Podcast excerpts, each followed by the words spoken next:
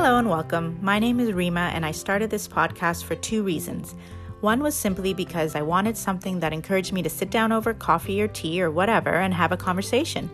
Although I'm aware of what's happening in everyone's life thanks to social media, it can be months and sometimes years before I actually reconnect with certain individuals. So, this was a way for me to enforce that commitment to myself personally. And the second reason I started this project, which is what I'm calling it, is because everyone I know has something valuable to say based on their career or lifestyle or where they're at in life right now. And I thought, why not share that? So, this is about reconnecting with friends, meeting some new ones perhaps, and sharing some insight along the way. Due to the COVID 19 pandemic, this podcast will be done remotely for the time being. I do look forward to the day where I'm able to meet with friends in person once again. Thank you for joining. Hi, everyone. Thank you for joining uh, me today on Chatter and Laughs. Today, I have my cousin with me, my first cousin Bassem on my father's side we actually haven't spent a lot of time with each other over the years since we've lived in lived in completely different countries. but um, it's so nice to connect with him on this podcast today. Hi, Bassem. Hi. Hi, everybody. So, just to give you a little bit of a background on Bassem's career, uh, Bassem started working um, in the corporate sector as a CFO for 11 years. And then he was in education and has been for over 20 years now. He's currently an executive trainer and delivers highly interactive workshops through uh, different entities. And prior to that, um, he was also a professor at the Lebanese American University in Beirut. Uh, so thank you once again, Bassem. Uh, Bassem's actually joining me from Saudi Arabia today. So today I wanted to talk to you about the re- the topic of resilience and specifically the resilience of the Lebanese people and their capacity to recover and adjust from one crisis to another. I think the whole world watched the explosion that took place on August 4th in Beirut. I mean, for me personally, it was very emotional to watch. The visual itself was quite horrifying. And with so much family there, uh, for you personally, I know your father and your wife and son are there. I can't imagine what that feeling was like for you. Well, definitely it was a horrific experience. It was a very big shock for all of us because we've been hoping for better days and peaceful time, etc. And then suddenly this big event comes out. Yeah. And especially that I'm out of the country and there, and that's a place where we pass by at least four to six times every wow. day. So it was really emotionally high on that time. Anyway, thank yes. God things are good. So we're yes. safe so far. And I think what uh, made it just so heartbreaking was the history of the country and the suffering that the Lebanese people have been through over the years. And just to give listeners um, a bit of context, like Lebanon went through a civil war from 1975 to 1990. So that's 15 years of war that people live through and and things obviously didn't end there because of its location in the middle east the country has been exposed to decades of conflict and corruption and then recently the huge economic crisis topped off with coronavirus and as if as if all of that wasn't enough, on August 4th, 2,750 tons of ammonium nitrate detonated at the port, leaving close to 13 to 15 billion dollars in damage and about 300,000 people homeless. So I mean, I'm exhausted just talking about. It. Um, I can't imagine what it's like for the people who live there. So uh, I guess my first question is how do you do it? How do the Lebanese people, amidst all these years of struggle, manage to stay so resilient, to continue to rebuild over and over again, and stay so positive about life in general? Well, first, we love our country so much. Uh, psychologically, we adapt well in the face of harsh events and serious problems. Mm-hmm. In general, our love for life and always seeking uh, a better life are like a mental reservoir of strength and energy that we tap on whenever we're confronted with shocking circumstances. Mm-hmm.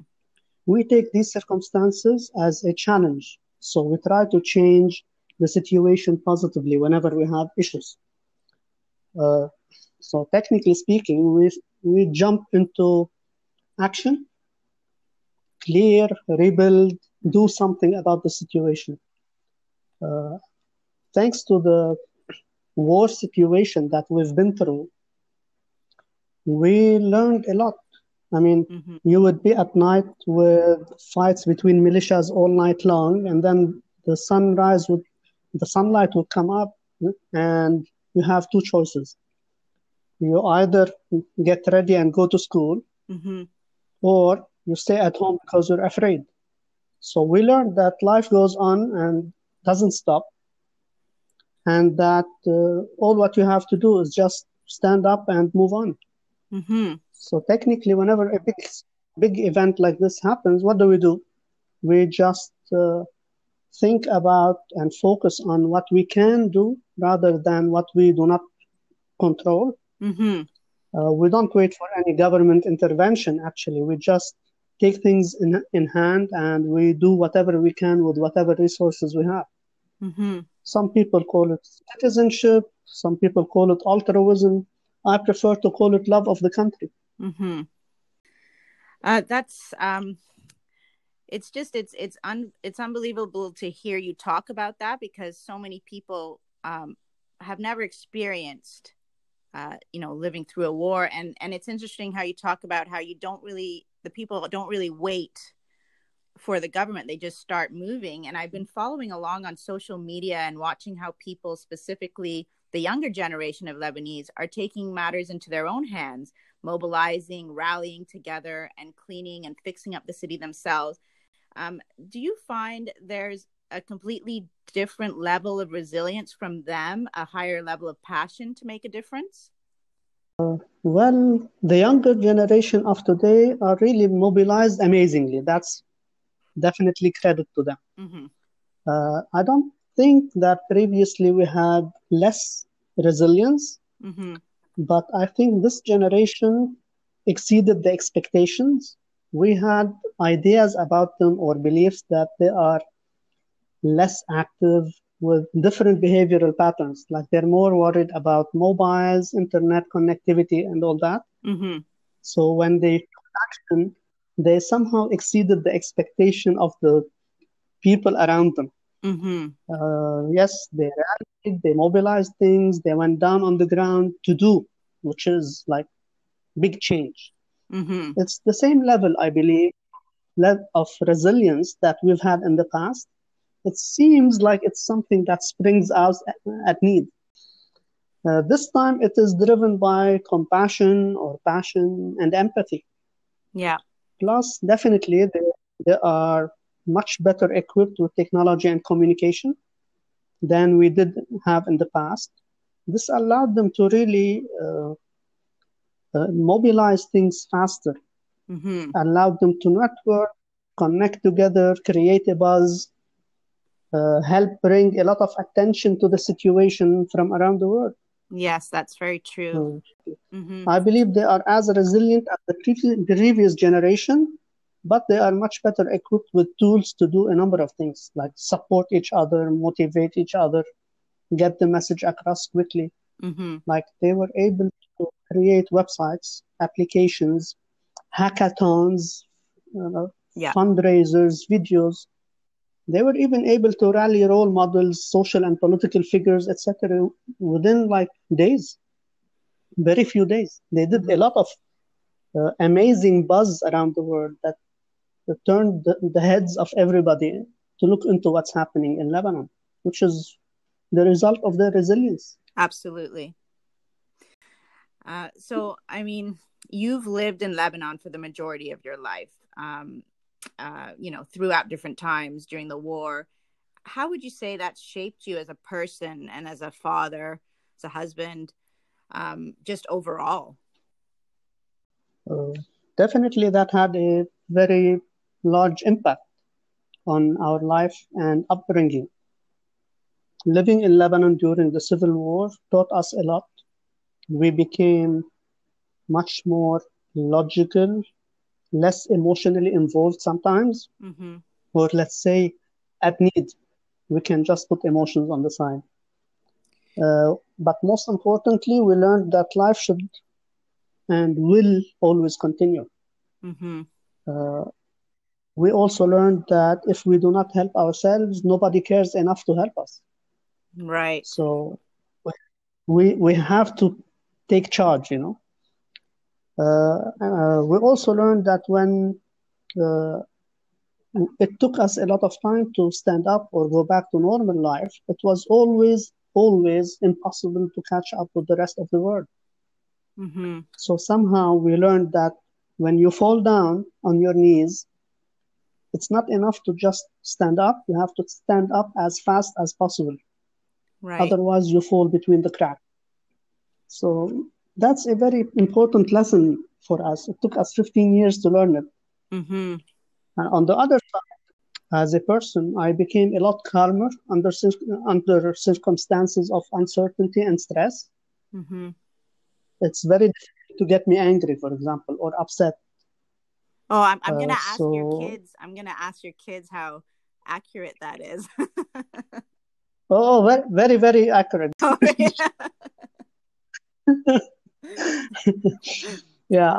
uh, we learned not to lose time pointing fingers or blaming others or just procrastinating. We learned that in stress or un- uncertainty, just look for a solution, whatever the solution that's su- that's suitable in these circumstances. Apply, move on. Mhm. So we really learned not to stop. Uh, we also learn to put emotions on the side when there are major crises and use rational logic uh, to move on. So technically, somehow we look at us personally. I see myself as a more pragmatic person as a result of that. Mhm. Now, as a father, uh-huh, I am also logical with my approach to my kids. I do allow I do allow them, both daughters and my son, Mhm. To do what I did myself when I was young. Like when we were in the war and there was a, an explosion, we would all rush and do whatever is needed. Mhm. So I did volunteer for a lot of years with civil defense, which is the paramedics, and with the Red Cross. Mhm. Uh, I do volunteer a lot of information and background to them, but I leave it up to them to make their own choices. Yeah. Uh, I, I apply what I teach technically, like uh, uh, in the co- business executive world, we call it coaching, Yep. and I used it at home. So now it's up to them, Yeah. really, to do what they think is best for them. I just present the, the facts and help them make the choice. I don't interfere. mhm. So as a result, they are where they are. Yeah. And they've grown up to be great individuals who are making a difference. Yeah, thank you. Well, th- they are all involved socially. Uh, like they all went through the scouts, uh, Mhm. through NGOs. They did a lot of activities, and they're still on. And you know, you mentioned briefly about uh, your coaching, and I wanted to ask you if you find that you know your life experiences must have translated uh, for you into into what you do for your career um, as an executive trainer, as an educator. Do you find that that is the case? Uh, yes, definitely. Once your character is shaped with certain major beliefs like resilience and hope for the future and unrelenting uh, activity, then it shapes you in everything you do. Hmm Uh, I don't stop. I work in a lot of areas. I I'm a full-time professor. I do a lot of training. I write training material. Uh, I do scientific research and publications. Uh, technically, it's like now the person that doesn't stop. You know, Yeah, you just look for something new to do and you move on, right. and you don't go back. Backward is not on the list. hmm You fall, you stand up, you continue. Life is ahead, not behind. Right. Wow, and and I mean, you've you've already offered so much great insight, but do you have any advice to uh, to the listeners today who live in different parts of the world um, and who face different stresses? You know, right now everyone is um, is focused on COVID nineteen, and uh, but for the Lebanese people, COVID must be just one small part of a much larger struggle. Do you have any advice for listeners on resilience and how to deal with other adversaries just based on your experiences? Well, well, let's try with this. Hope is very important. Resilience is a must. Mm-hmm. If you lose hope, you have no fuel in your engines. Right. Uncertainty is a chance to try new decisions, new things. Mm-hmm. So maybe it's not that bad to try to change. Try it. I mean, nothing to lose. Just try. When, when you're under stress or very bad conditions, your best choice is to try new solutions. Right. So try and move on. Believe in yourself. I mean, with the little that we have, we can always try something. Yeah. If I sit and say, well, it's none of my business, it's nothing I can do there, uh, etc., then I'll never move on. Yeah. So be optimistic, look for the future, focus on what you actually can rather than what you cannot. Mm-hmm. It's a state of mind. Yes. Be in the state of mind of optimism and hope all the time so that you at least put yourself in a position to try new things. Take action. Yeah. That's really, yeah. really great advice. I mean, I'm aware that uh, your son Julian uh, is in medical school in Lebanon. Can can you share some insight into what his struggles have been like as a medical student there, going through not just the pandemic but now the recent explosion? Yeah, well, we've had some times of worry about him. Yeah, he's in his last year of med school. He is very involved in social change and scouts and environmental drives and all that. Mm-hmm he was at home when the explosion took place. His colleagues and himself, within like less than one hour, they rallied and they all rushed to the hospital where they are doing their training mm-hmm. to find the hospital real damage because the hospital is less than one kilometer away from the explosion point. Yes. Uh, in times like these, you know, people don't take precautions. Right. Okay. When it, situation of life and death, you just prioritize. Yeah. So what they went through is a situation where hundreds of injured flooded the hospital. Mm-hmm. So most of the patients and injured came to that hospital where Julian was. Uh, most of the injured were brought by civilians. None of them were worried about COVID in such an emergency. Right. I mean, yeah. You see a bleeding person, you carry them and you move. Right. Uh, a week later, the number of patients that tested positive on COVID 19 went up many folds in Lebanon. Right. So, yeah, going back to our issue, these medical students did some excellent work. I mean, they were driven by love and dedication and all that. Mm-hmm. Uh, we cannot say they were not traumatized, but what they saw in those two days was something they will never forget. For sure. Like they were under pressure. Yeah. They were under real pressure to help all the incoming injured people. They were under stress to apply medical protocols. You know, they're students, they have to do by the book stuff. Mm-hmm. They were trying to protect themselves from COVID 19 amidst zero social distancing. Right. And dozens of people rushing into corridors. Yeah. Injured people coming and their families coming to ask about them. Yes. They have to prioritize. Mm-hmm. They actually, uh, after that experience, expressed their experience of two days in two blogs, I think, they, that they published.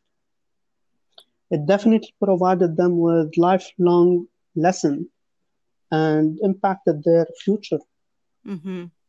Uh, it was a big trauma for them they didn't know where to start. At the, like the first half an hour was very difficult and then they moved on. They stayed two days two full days in the hospital mm-hmm. trying to get things done to move patients on and you know yeah. we, had 6000 injured. They probably accelerated their medical teaching um you know by a hundredfold in those two days. Definitely. Mm-hmm. they learned a lot they they had to do a lot of procedures without anesthesia. They had to do a lot of practical protocols. Yeah they applied a lot of what they studied. Yeah. Was a learning curve. Yeah for sure. For sure. Wow. Look at it from the positive side. Yeah. Yeah. Yeah. Wow. Well I mean, I, I know that you personally, as you had mentioned, um, have been volunteering with the Lebanese Red Cross for many years. I mean, since 1986 and you know your kids have been active in the organization as well is there anything you want to share regarding the red cross organization and how impactful they are in lebanon specifically uh, yes uh, the lebanese red cross is the largest ngo in lebanon mm-hmm. It has a very stable structure and hierarchy it also has facilities and an excellent network uh, because of all these, it was able to, to have a really sizable impact on the ground. It has uh, all the trust of all the community. Mm-hmm. It's impartial and well equipped. It has long experience throughout the whole war and other peaceful situations. Mm-hmm. And it also has a large reservoir of alumni who are still connected to it. Right. So the day of the explosion, hundreds of Red Cross volunteers who are already currently volunteers and alumni also went down to help. These are practically well trained, experienced, and also very disciplined. Mm-hmm. So during these days, the first day and the second day, when everything was chaotic, uh, they were able to do a lot of organizing activities yeah. Knowing that the explosion took place uh, very close to one of the major offices of the Lebanese Red Cross. Mm-hmm. Okay. Yet, yet they were able to do a lot of organizing on the ground, like listing the injured, preparing the paperwork. You know, administrative work is tedious, but someone has to do it. Someone has to. Whoever comes to look for a for an injured needs to document. know exactly in which they are mm-hmm. to document all that. Mm-hmm. So they, they went through that. They went through scanning the rubbles to see if there are people still living under that. They provided immediate first aid mm-hmm. for the homeless. They did a lot of evaluation of the damaged houses, and they're still doing that. They did not finish.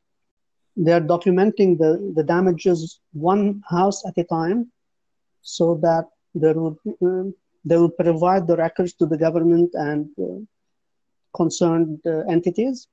They also distributed uh, food and water packages.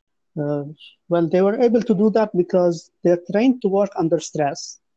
Yeah. They are very disciplined. Like you follow orders, right. and you know who to come, who who is your next in, cha- in the channel, and and you are very efficient because you're trained so they did uh, a lot of work. They mobilized a lot of volunteers around, and as a result of all this uh, very, uh, let's say, organized activity, they earned the recognition of many foreign governments who eventually earmarked their assistance to the Red Cross. Yeah. A lot of came by planes especially to, to be given to the Red Cross because they found that this organization did a large impact. Yeah. They are still on the ground today doing marvelous work, uh, knowing that a major center was devastated in the explosion. And, and it's important to note because I know that for me personally, a lot of people were and friends were reaching out to me to ask, you know, if we want to help or if we want to donate, where can we donate? And um, it's important to note that the Lebanese Red Cross absolutely um, is a great place uh, to donate if that's something that that individuals are wanting to do. Yeah, it's a very good organization. We have a lot of transparency, and the the system of committee controls and corporate governance is excellent. Mm-hmm. And the work on the ground is uh, very impactful.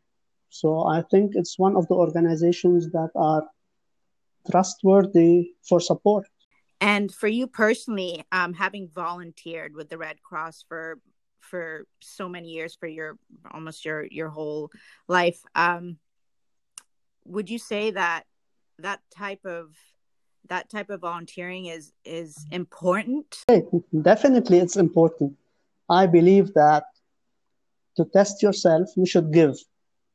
If you do not give, you cannot receive you need to give and there's a lot of need and there's a lot of potential so it's a joy to give from yourself And it also puts you in front of the environment where you are. Like you see the problems of your own environment when you go into such organizations.